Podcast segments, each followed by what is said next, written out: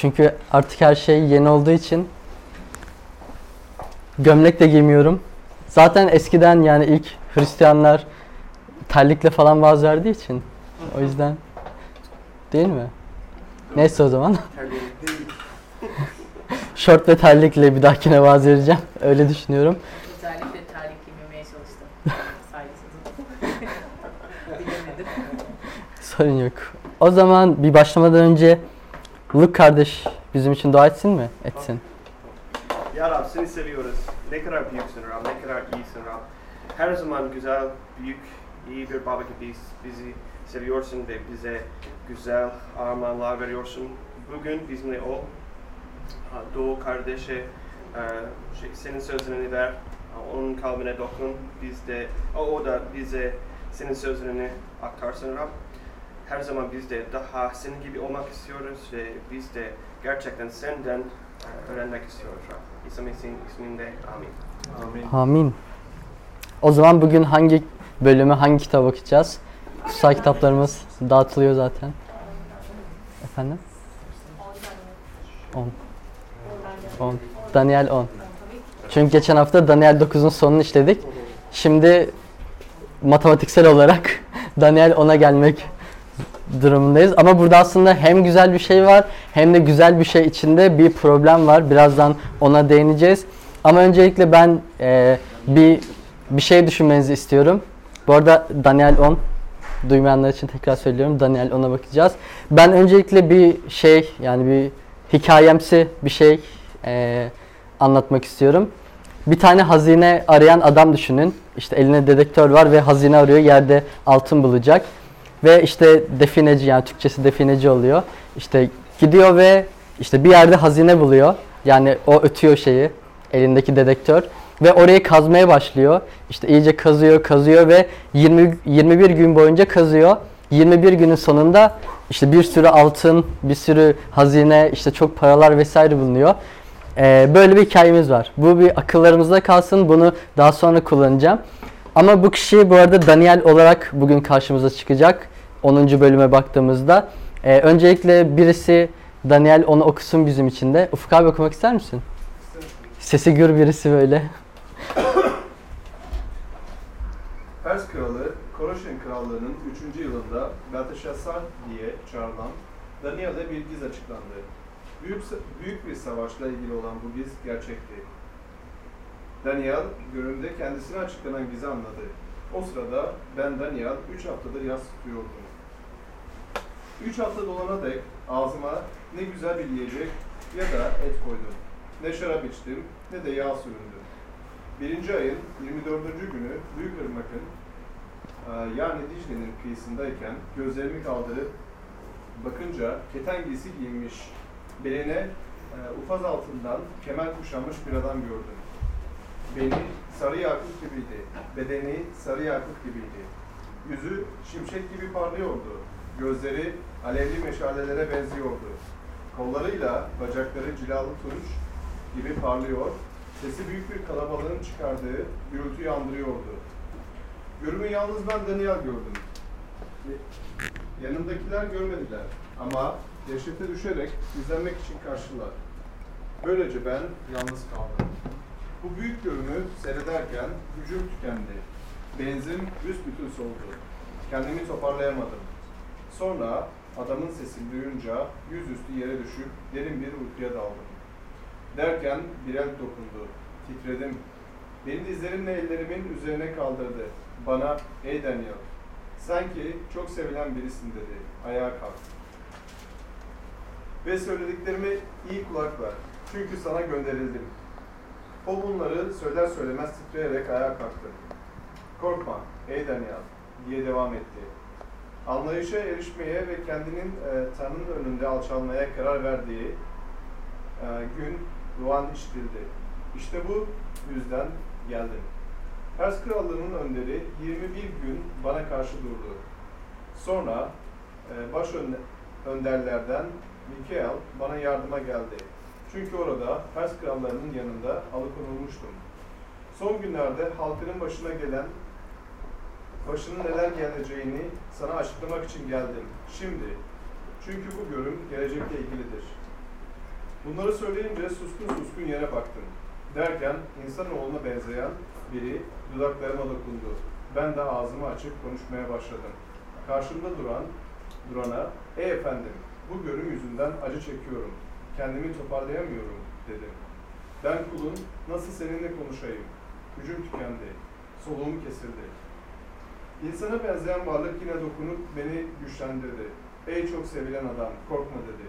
Esenlik ol, olsun sana. Güçlü ol, evet güçlü ol. O benimle konuşunca güçlendim.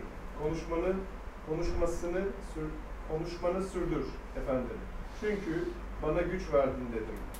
Bunun üzerine sana neden geldiğimi biliyor musun dedi. Çok yakında dönüp Pers önderleriyle savaşacağım. Ben gidince Irak önderi gelecek. Ama önce e, gerçek kitapta neler yazıldığını sana bildireceğim. Onlara karşı önderiniz Mike ve Mikael dışında bana yardım eden kimse yok. Teşekkürler. Amin.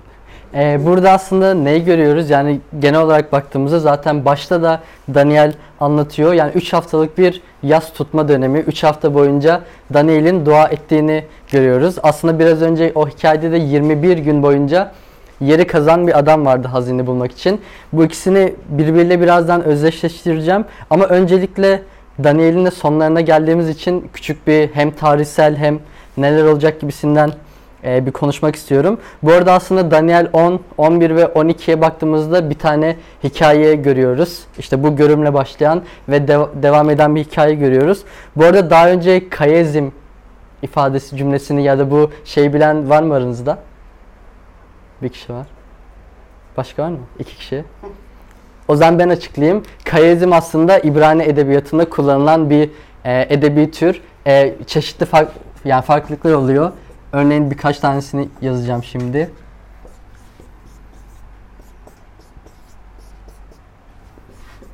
Aslında dediğim gibi bu bir e, edebiyatta kullanılan bir yöntem. Hem mezmurlarda çok görüyoruz.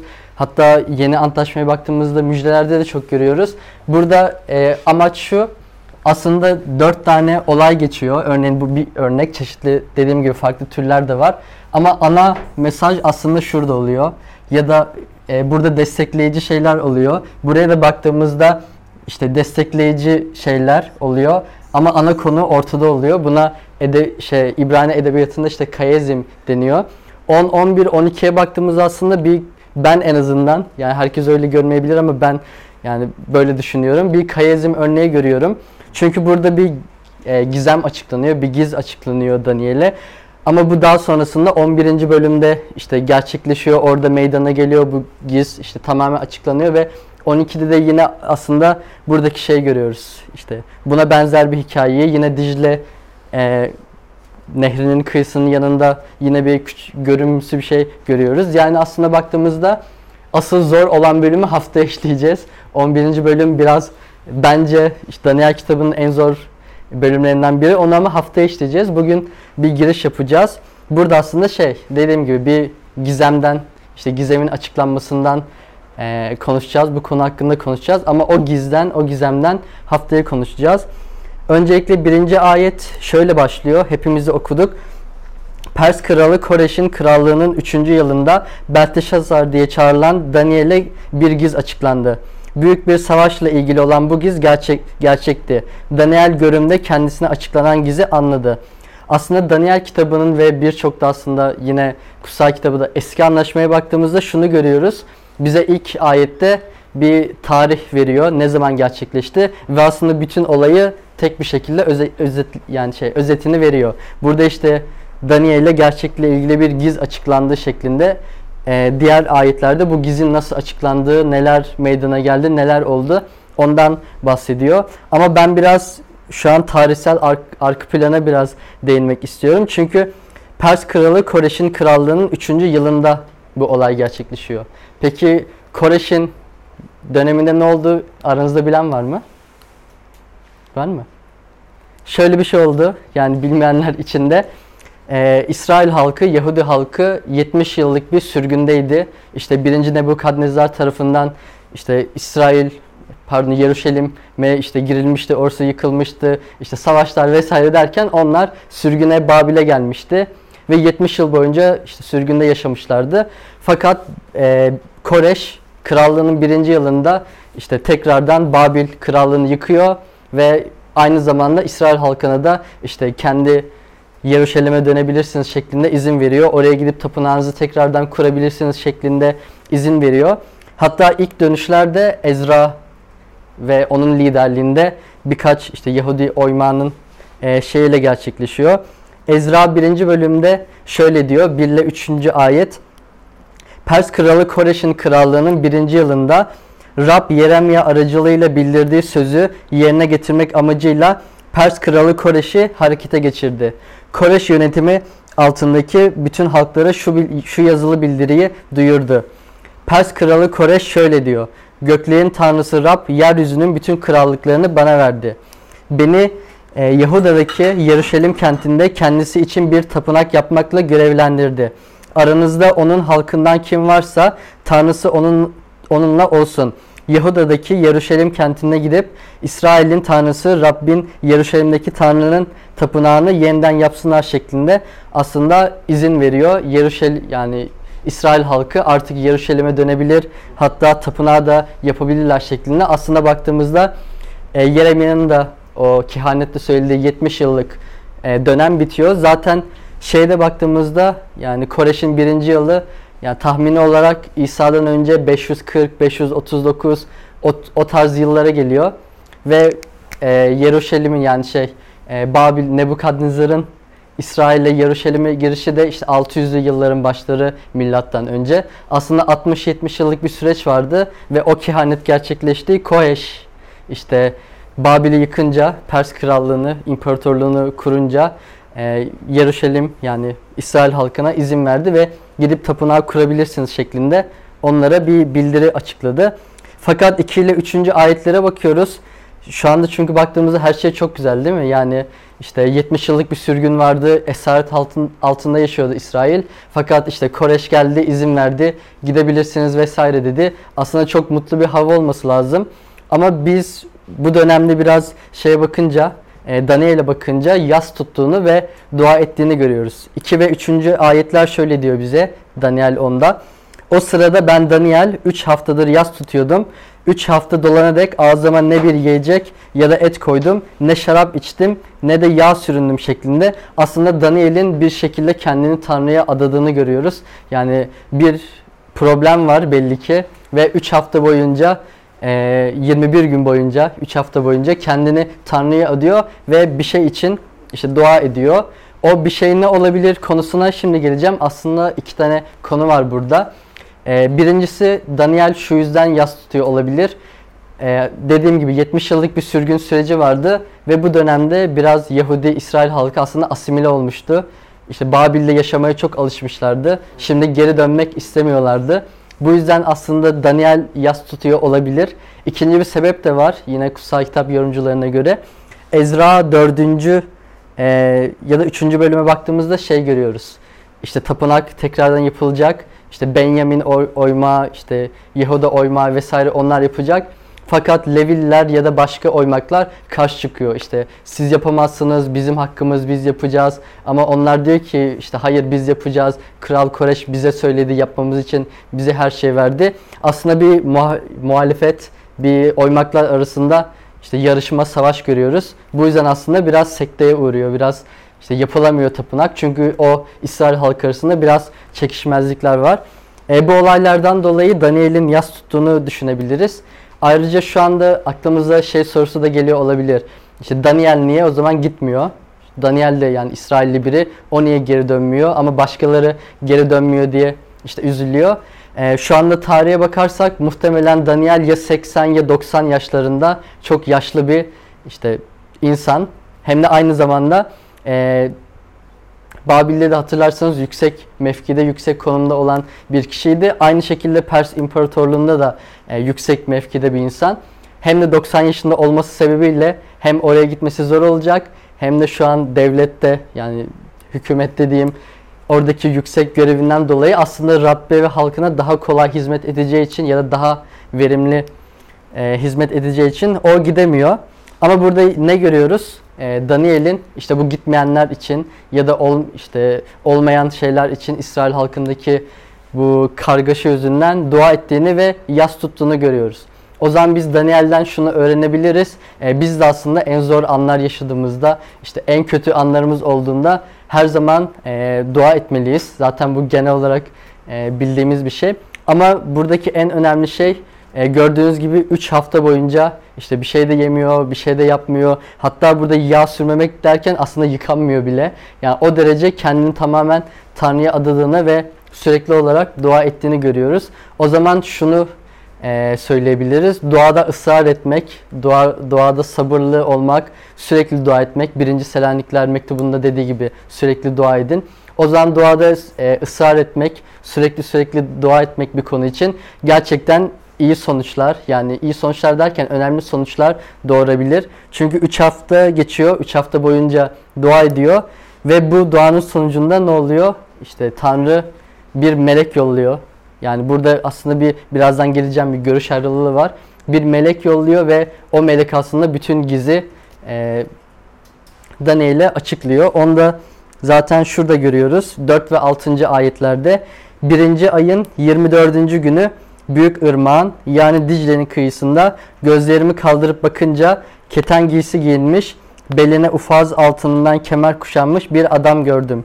Bedeni sarı yakut gibiydi, yüzü şimşek gibi parlıyordu, gözleri alev meşalelere benziyordu. Kollarıyla bacakları cilalı tuş, tunç gibi parlıyor, sesi büyük bir kalabalığın çıkardığı gürültüyü andırıyordu şeklinde. Aslında e, bu işte 21 günlük 3 haftalık duanın sonunda ısrarla dua etmenin sonucunda Tanrı ona bir melek yolluyordu. E, ve böyle bir görüm görüyor. E, ben sürekli melek diyorum ama dediğim gibi bu konuda iki tane görüş var. Bazı görüşler bu görümün İsa olduğunu, bazı görüşlerde e, yüksek rütbeli bir melek olacağını söylüyor. Çünkü bu arada şeye de baktığımızda kutsal kitaba hem yeni antlaşma hem eski antlaşmaya baktığımızda melekler arasında bir hiyerarşi aslında olduğunu görüyoruz. Bu yüzden buradaki benim melek olarak, bu arada ben melek olarak düşünüyorum. Yüksek rütbeli bir melek olabilir. Ama bazı kişilerde, e, bazı kutsal kitap yorumcuları bu kişinin İsa olduğunu düşünüyor. Bunun içinde tabii görüşler var öyle rastgele demiyorlar. Örneğin e, vahiy kitabına baktığımızda birinci bölümde 12 ve 16. bölümde e, Yuhanna'nın karşısına aslında görümle İsa çıkıyor. Ve bu İsa'nın buradaki e, benzeyişi yani anlatılış şekli aslında Daniel'in gördüğü benim melek olarak nitelendirdiğim kişiyle aynı. Vahiy 1 12 16 şöyle diyor. Bana sesleneni görmek için arkama döndüm. Döndüğümde yedi altın kandillik ve bunların ortasında giysileri ayağına kadar uzanan, göğsüne altın kuşak sarılmış, insanoğluna benzer birini gördüm. Bana sesleneni görmek için arkama döndüm. Döndüğümde yedi, alt, yedi altın kandillik ve bunların ortasında giysileri ayağına kadar uzanan, göğsüne altın kuşak sarılmış, insanoğluna benzer birini gördüm. Başı saçı ak, e, yapağı gibi beyaz, kar gibi bembeyazdı. Gözleri alev alev yanan ateşti sanki. Ayakları ocakta kor haline gelmiş parlak bir tunca benziyordu. Sesi gürül gürül akan suların sesi gibiydi. Sağ elinde yedi yıldız vardı. Ağzından iki ağızlı keskin bir kılıç uzanıyordu. Yüzü bütün gücüyle parlayan güneş gibi şeklinde. Aslında buradaki e, Yuhanna'nın gördüğü zaten bu, yani bir sonraki ayette 17. bölümde İsa kendi olduğunu açıklıyor Yuhanna'ya. İşte başlangıç ve son benim diyerek. Buradaki görümle aslında Daniel'in görümü evet şekil olarak ve birazdan yapacakları açısından birbirine çok benziyor. Ama dediğim gibi ben biraz melek olarak bu kişiyi nitelendiriyorum. Ona da daha sonra geleceğim. E, fakat bu meleğin aslında neden geldiğini ya da bu görümün diyeyim neden geldiğini ve neler yaptığını e, biraz bakalım. 7 ve 9. ayet şöyle diyor. Görümü ben e, görümü yalnız ben Daniel gördüm. Yanımdakiler görmediler ama dehşete düşerek gizlenmek için kaçtılar. Böylece ben yalnız kaldım. Bu büyük görümü seyrederken gücüm tükendi. Benzin büsbütün oldu. Kendimi toparlayamadım. Sonra adamın sesini duyunca yüzüstü yere düşüp derin bir uykuya daldım şeklinde. Aslında burada bizim yeni antlaşmadan biraz da tanıdık olduğumuz bir hikayeyi görebiliyoruz. E, hatırlarsanız Pavlus yani o zamanki adı Saul e, İsa'yı gördüğünde, Şam yolundayken İsa'yı gördüğünde ne oluyor? Sadece kendisi görüyor. Etraftakiler sadece bir ses duyuyor. Ama ne olduğunu anlamıyorlar, ne olduğunu göremiyorlar. Aslında burada e, muhtemelen Daniel şu anda e, yanında ya bir, birkaç kişiyle dua ediyor bu olay için ya da görüm sırasında etrafında başka kişiler olabilir görümün içinde. Ama bu işte burada bahsi geçen kişi geldiğinde diğerleri onu görmüyor ve sesinden dolayı kaçıyorlar. Aslında Pavlus'un başına gelen şeyin işte bir örneği, bir örneği, bir benzerini burada görüyoruz. O zaman burada şeyde görebiliyoruz. İşte Tanrı sadece bir kişiye odaklanıp odağını bir kişiye verip sadece ona mesajını iletebileceğini görüyoruz ya da onunla ilgili ona özel olduğu için sadece onunla o zaman ilgilendiği için sadece ona odaklandığını görebiliyoruz şeklinde eee, düşünebiliriz ve bu görümün de biraz aslında kutsal kitap yorumcuları işte Pavlus'un yaşadığı ve Daniel'in yaşadığı aynı o zaman buradaki görümdeki kişi İsa olabilir şeklinde bir yorum var. Tabii ki bu da bir görüş ama ben neden melek olduğunu yani ben neden melek olarak düşündüğümü birazdan açıklayacağım. 10 ve 11. ayette şunu görüyoruz. Derken bir el dokundu, titredim. Ee, beni dizlerimle ellerimin üzerine kaldırdı. Ey Daniel, sen ki çok sevilen birisin dedi. Ayağa kalk ve söyleyeceklerime iyi kulak ver. Çünkü sana gönderildim. O bunları söyler söylemez titreyerek ayağa kalktım şeklinde. Aslında burada ne görüyoruz? Ee, Daniel 9'da da hatırlıyorsunuzdur. Ee, bir melek gelmişti. O zaman Cebrail gelmişti ve Daniel'e söylediği ilk şey şu olmuştu. Sen işte sevilen adam, ey sevilen adam şeklinde giriş yapmıştı Cebrail bir önceki bölümde. Buradaki bölümde de yani 10. bölümde de 21 gün sonra melek geliyor ve yine aynı şekilde sen sevilen adam şeklinde giriş yapıyor. Bu yüzden belki bu kişi yani burada görümdeki kişi Cebrail olabilir ya da yine dediğim gibi farklı bir melek olabilir. Ama e, şuradaki aslında en önemli nokta bence sen sevilen adamsın şeklinde giriş yapması. Burada aslında çok güzel iyi yaşa. Belki de e, yani bizim biz yaşasak çok hoş olacağımız bir durum söz konusu. Yani Tanrı'nın işte elçisi, Rabbin elçisi gelmiş ve Daniel'le konuşuyor ve ilk giriş yaptığı cümle sen sevilen bir adamsın oluyor.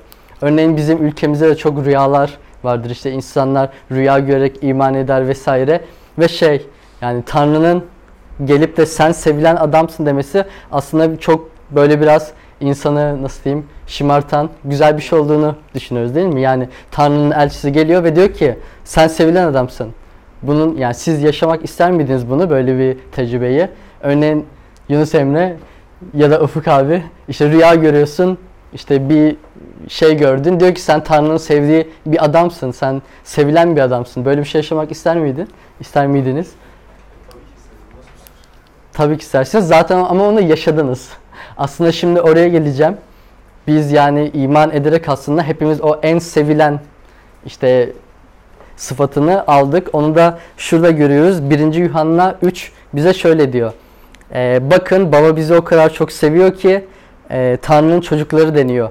Gerçekten de öyleyiz şeklinde. Aslında biz hepimiz o sevilen adam, sevilen kadın, sevilen insan sıfatını bir şekilde iman ederek işte iman imanımız sayesinde almış olduk. Ve zaten çoğumuz yani toplumda şöyle bir durum söz konusu. Kime sorarsanız sorun işte Hristiyanlığı azıcık ara- araştıran birisi ya da Hristiyanlıkla ilgili e, biraz bilgisi olan bir kişi ona Hristiyanlığı sorduğumuzda genelde şey diyor. Hep sevgiden bahsediyor. İşte sevgi var, çok kötülük yok, sevgi, hep sevgi ana tema vesaire gibi görüyoruz.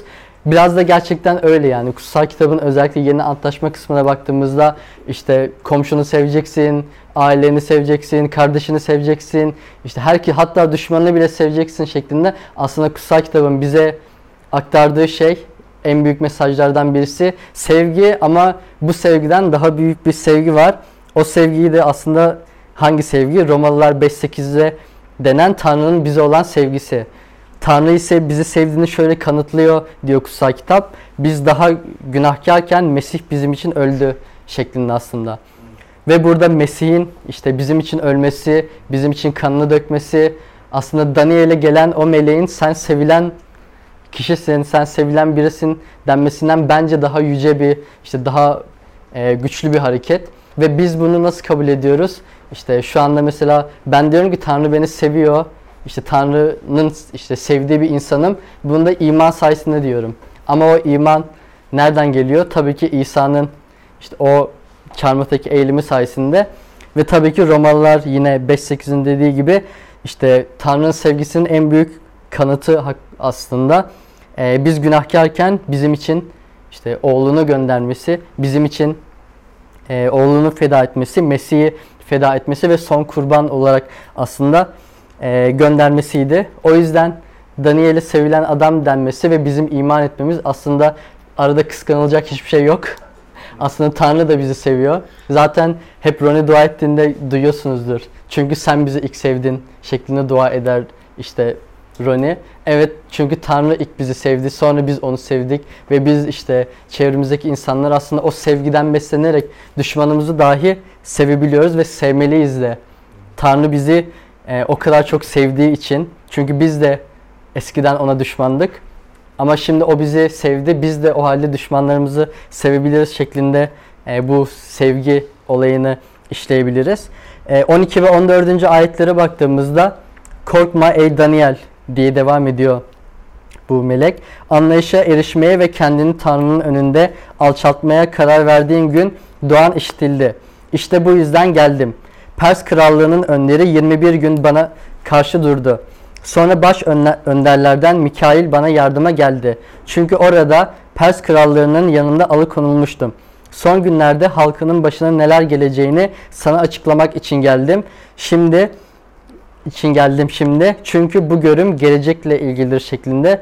Aslında şöyle güzel bir şey var. E, melek ne diyor? Korkma ş- şeklinde sesleniyor. Ve kutsal kitaba baktığımızda bir tane araştırmada var hatta 365 kere korkma yani o ifadesi kullanılıyor. İşte peygamberleri karşı farklı, herhangi bir insanları karşı 365 kere korkma şeklinde. Ve bunu aslında vahiy kitabında da az önce değindiğim yer yani birinci bölümde yanlış hatırlamıyorsam 18-19. ayette İsa aynı şekilde Yuhanna'ya korkma şeklinde sesleniyor. Bizim de İstiklal Marşımız gibi oluyor. Ee, tabii bunu hiçbir yabancı anlamadı. Bunu tabii çok kimse anlamadı ama bizim İstiklal Marşımızda korkma diye başlıyor ve kutsal kitap da korkma şeklinde aslında hem Yeşu'ya, Musa'ya, Davut'a, işte İbrahim'e çoğu peygamber hep korkma şeklinde sesleniyor. Ama e, burada şöyle bir şey var. Az önce şundan bahsettik. İşte 3 hafta boyunca dua ediyordu ama henüz bir yanıt alamıyordu. Aslında burada e, bu gelen melek ne diyor? Pers krallığının önderi 21 gün bana karşı durdu. 21 gün kaç haftaya eşit oluyor? 3 hafta eşit oluyor ve aynen ilk ayete bak ikinci ayete baktığımızda ne görüyoruz? 3 hafta boyunca yas tutuyor. 3 hafta boyunca dua ediyor ama henüz gelen işte gelen giden bir şey yok. Ve burada şunu anlıyoruz. Ee, ama öncelikle buradaki Pers kralının kim olduğuna değinmek istiyorum. Çünkü dönemin Pers kralı işte Koreş ve aslında o e, yani Tanrı'yı seven bir insan. O zaman buradaki Pers kralı o mu, o değil mi ona biraz değinmek istiyorum. Çünkü o değil. Şu yüzden değil. Pers kralının o dönemki özelliği ne? Bilen var mı? Dünyanın en güçlü kralı o dönemde. O dönemin en güçlü kralı Pers kralı. Ama biz dünyanın en güçlü kralının yani dünyasının egemeninin kim olduğunu biliyor muyuz? Biliyoruz. Şeytan. Dünyanın ama şöyle yani egemen olarak. Örneğin Yuhanna 12.31'de İsa ne diyor? Bu dünya şimdi yargılanıyor. Bu dünyanın egemeni şimdi dışarı atılacak şeklinde.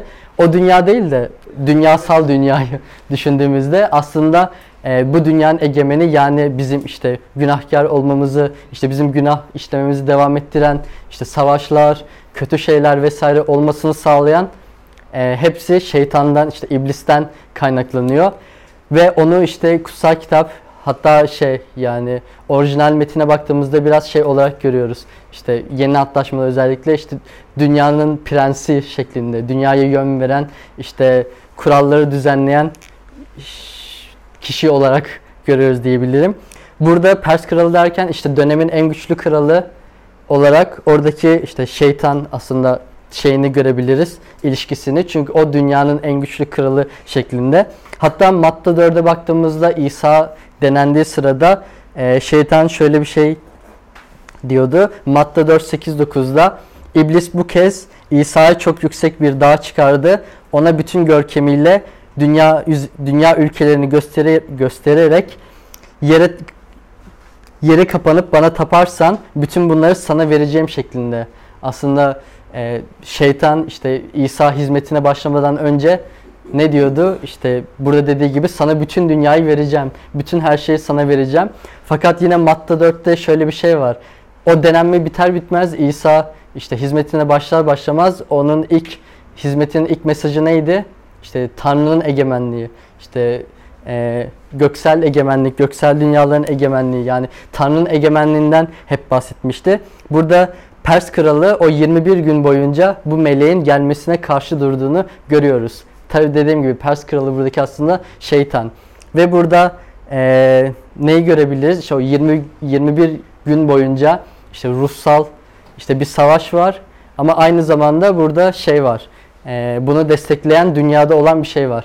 O da ne? Daniel'in dua etmesi. Aslında Daniel 21 gü- gün boyunca dua ederken aslında bur- onun buradaki savaşı aslında e, göksel olarak demeyeyim ruhsal olarak işte şeytanın ve bu gelmekte olan meleğin savaşını bize gösterebilir.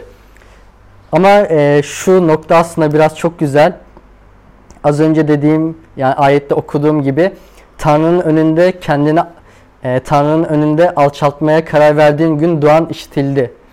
Aslında e, yani Tanrı şöyle bir şey değil. İşte şu anda Ezra ve onun işte çevresindeki insanlar Yeruşalim'e gidiyor. İşte Yehuda orada, Levi orada. Aa Daniel yok, Daniel neredeymiş deyip geri dönüp Daniel burada 21 gündür bana dua ediyormuş şeklinde değil. Aslında Tanrı bütün hepimizi işte görüyor, bütün hepimizin dualarını işitiyor.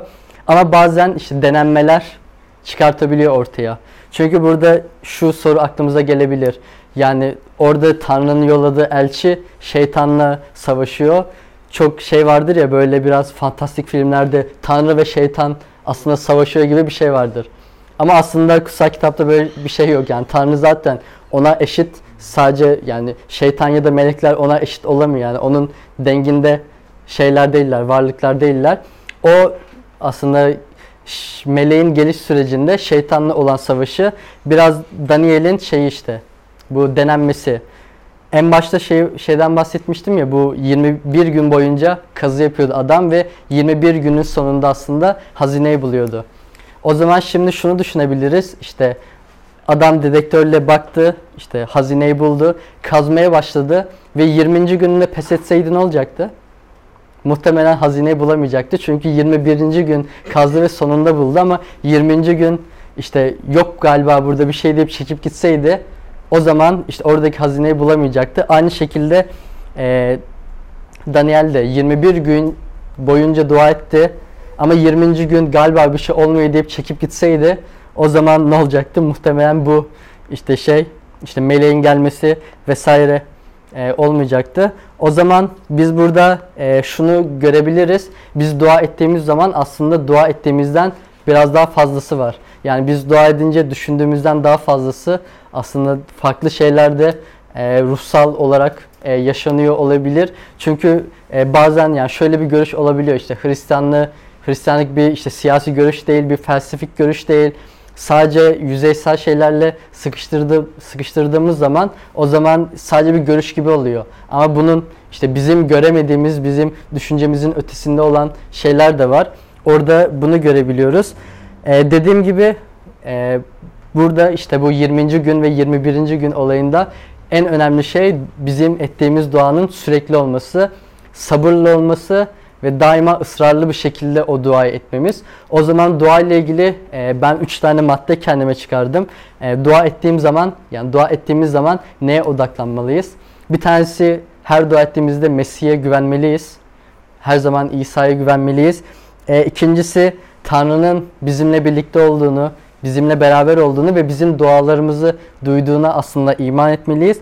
Ve sonuncu olarak da yani üçüncü olarak da Tanrı'nın işte zamanında ve olması gereken şey, şekilde cevap vereceğine dair ümidimiz olması lazım. Yani biz işte ben 5 gün sonra şunu istiyorum değil de Tanrı'nın kendi zamanı onun planına göre aslında bu gerçekleşecekse, Tanrı bundan hoşnutsa gerçekleşecektir.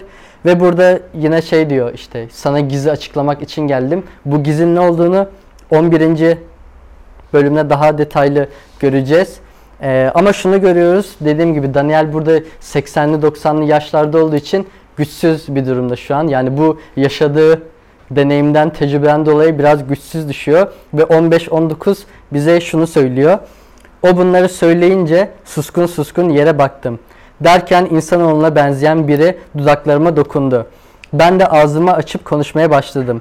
Karşımda durana ey efendim bu görüm yüzünden acı çekiyorum kendimi toparlayamıyorum dedim. Ben kulun e, nasıl seninle konuşayım? Gücüm tükendi, soluğum kesildi. İnsana benzeyen varlık yine dokunup beni güçlendirdi. Ey çok sevilen adam, korkma, esenlik olsun sana, güçlü ol, evet güçlü ol. O benimle konuşunca e, güç, güçlendim. Konuşmanı sürdür efendim. Çünkü bana güç verdin şeklinde e, bu meleğe karşı e, cevap veriyor. Bu arada ben şey konusunda açmak istiyorum. Hani İsa mı yoksa melek mi? Neden böyle bir ayrım var? Ben neden melekdir şeklinde yani benim görüşümün neden melek olduğuna değineceğim. 20-21. ayete baktığımızda e, tekrar giderken aslında Mikail'in ona yardım ederek savaşacağını söylüyor. Ve biz şey biliyoruz yani İsa'nın şeytanı yenmesi için herhangi bir meleğe gerek duymadığını. Çünkü zaten aslında az önce dediğim e, İsa'nın aynen şeytanı yenmek için hiçbir meleğe ihtiyacı olmadığını. Çünkü az önce dediğim işte mele şey Tanrı ve diğer ne şeytan ne melekler ona denk değil, ona eşit değil. Ama İsa'nın ona eşit olduğunu görüyoruz. Bu yüzden aslında e, buradaki kişi, görümdeki kişi şeytanla savaşırken Mikail'e ihtiyaç duyuyor. Ama biz biliyoruz ki İsa'nın o işte savaşacağı kişide yani şeytanla savaşında hiçbir meleğe e, ihtiyacı olmayacağını, kendisinin de bu savaşı yeneceğini zaten vahiy kitabında da yani sonlara doğru eğer vahiy kitabına bakarsak onu yeneceğini e, görebiliyoruz. Fakat buradaki aslında biraz da ana mesaj e, ne oluyor? İnsana benzeyen bu varlık Daniel'i güçlendiriyor. Çünkü ona güçlü ol diyor ve aynı şekilde e, güçleniyor.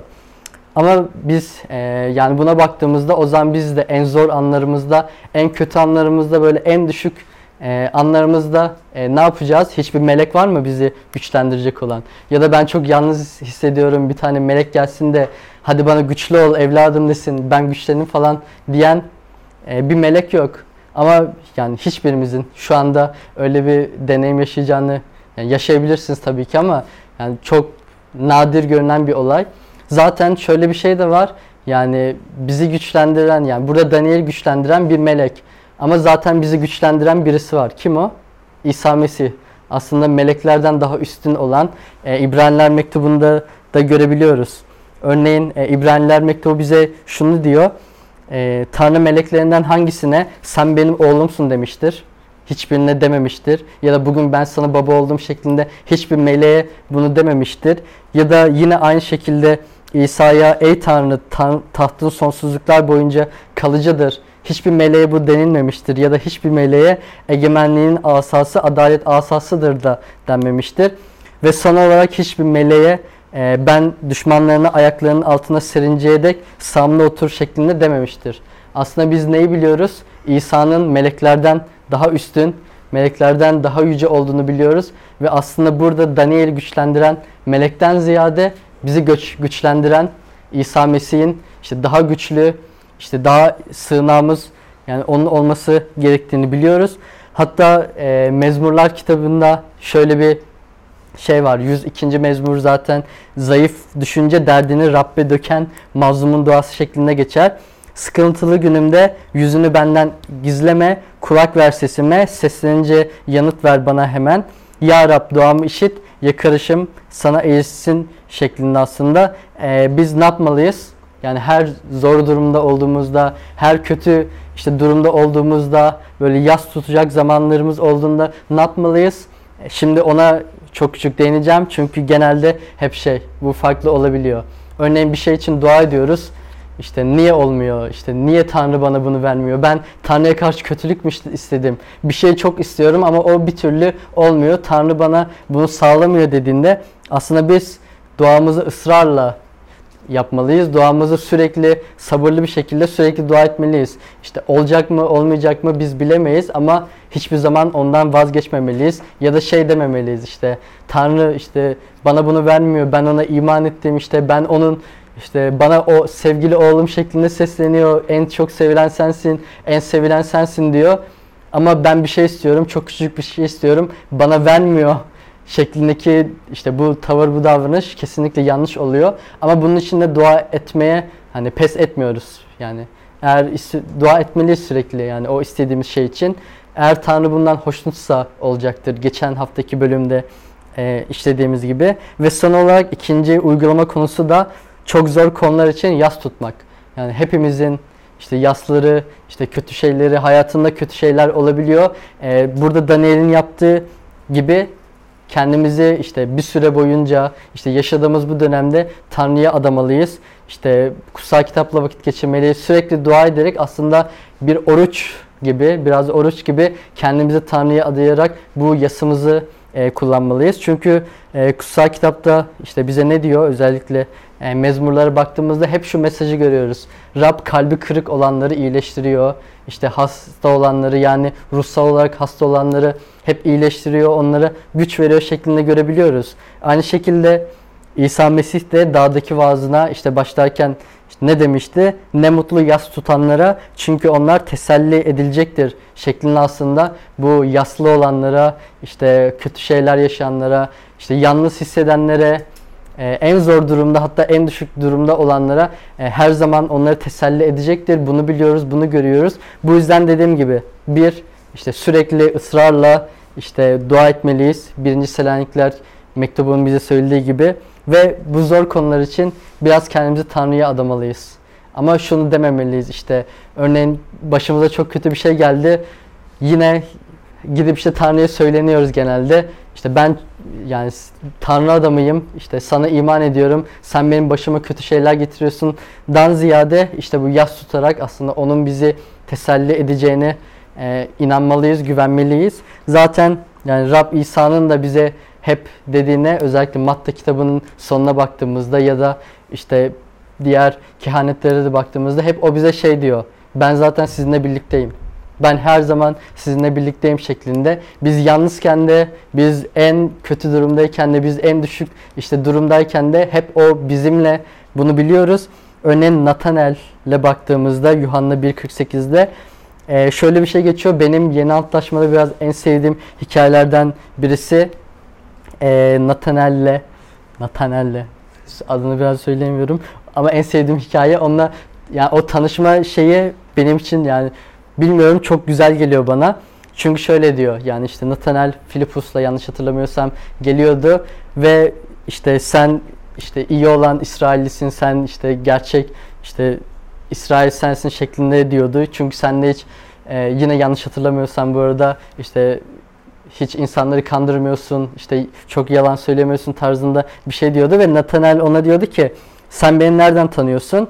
E, İsa da ona şöyle diyordu. Filipus çağırmadan önce seni incir ağacının altında gördüm yanıtını vermişti ve Nathanael de ona Rabbi sen Tanrı'nın oğlusun, sen İsrail'in kralısın dedi. İsa da sonra ona ne demişti? Seni incir ağacının altında gördüğümü söylediğim için mi inanıyorsun? Bunlardan daha büyük şeyler göreceksin. Aslında yani o hikayeyi şimdi açmayacağım. Yani Nathanael'in hikayesini ama muhtemelen o da o incir ağacının altında orada da tabii hani çeşitli şeyler var. Dua ediyordu, bir şeyler yapıyordu. Muhtemelen kutsal kitapta onun tam detayını göremiyoruz. Ama İsa'nın onun orada olduğunu, işte Tanrı'yı aradığını, Tanrı'ya karşı bir yakarışta olduğunu o da biliyordu. Bu yüzden aslında biz hani ne yaşarsak yaşayalım hiçbir zaman yalnız değiliz. İşte kötü anımızda da, kötü durumumuzda da İsa Mesih her zaman yani Tanrı Rab her zaman bizimle birlikte bizim yanımızda ve bizi güçlendirmek için tıpkı burada nasıl melek Daniel'e güçlü ol diyor ve güçleniyor. Aslında İsa Mesih de bize her zaman güçlü ol şeklinde sesleniyor ve bizi güçlendiriyor diyebiliriz. E, o zaman bunun için bir dua edelim. İşte bu İsa Mesih'in bizi güçlendirmesi için zaten güçlendiriyor ve bunun için hani hem şükran şeklinde teşekkür etmek için bir dua edelim. Rone kardeş bizim için dua eder mi?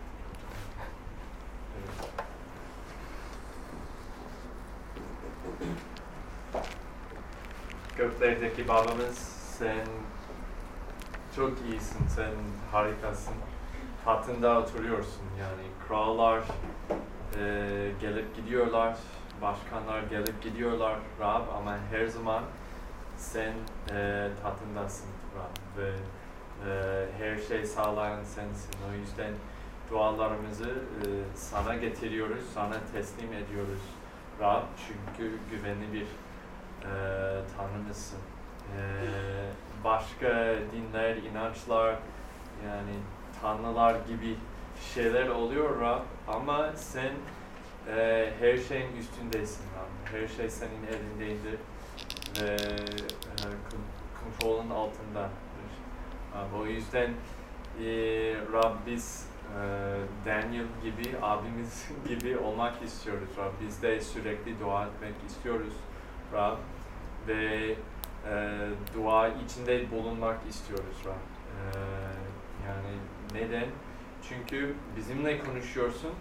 Yani sözü sözün aracılığıyla o zaman biz seninle de konuşmak istiyoruz Rab. O zaman şimdi de dua ediyoruz Rab lütfen bizi güçlendir. E, sana hizmet etmek için e, etrafımızdaki insanlara hizmet etmek için, Rab, müjdelemek için, e, senin güzelliğini açıklamak için Rab bizi güçlendir. E, gerçekten Rab e, sensiz bir şey yapamıyoruz. Ama hamdolsun e, kutsal ruh bizimledir, içimizdedir ve bizi bırakmıyorsun Rab ve bizi güçlendiriyorsun Rab. O zaman biz imanla bunu söylüyoruz. Çünkü ruh gidip gelmiyor, ya, gelip gitmiyor. Yani her zaman bizimledir. Ee, Rab o zaman e, güçlendir bizi.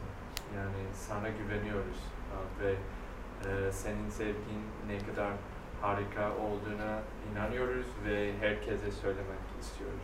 Ve Doğu kardeşimiz söylediği gibi e, ilk e, sevgi gösteren sensindir ve biz seni seviyoruz çünkü ilk önce bizi sevdiğin için. E, İsa Mesih'in adıyla ediyoruz. Amin. Amin.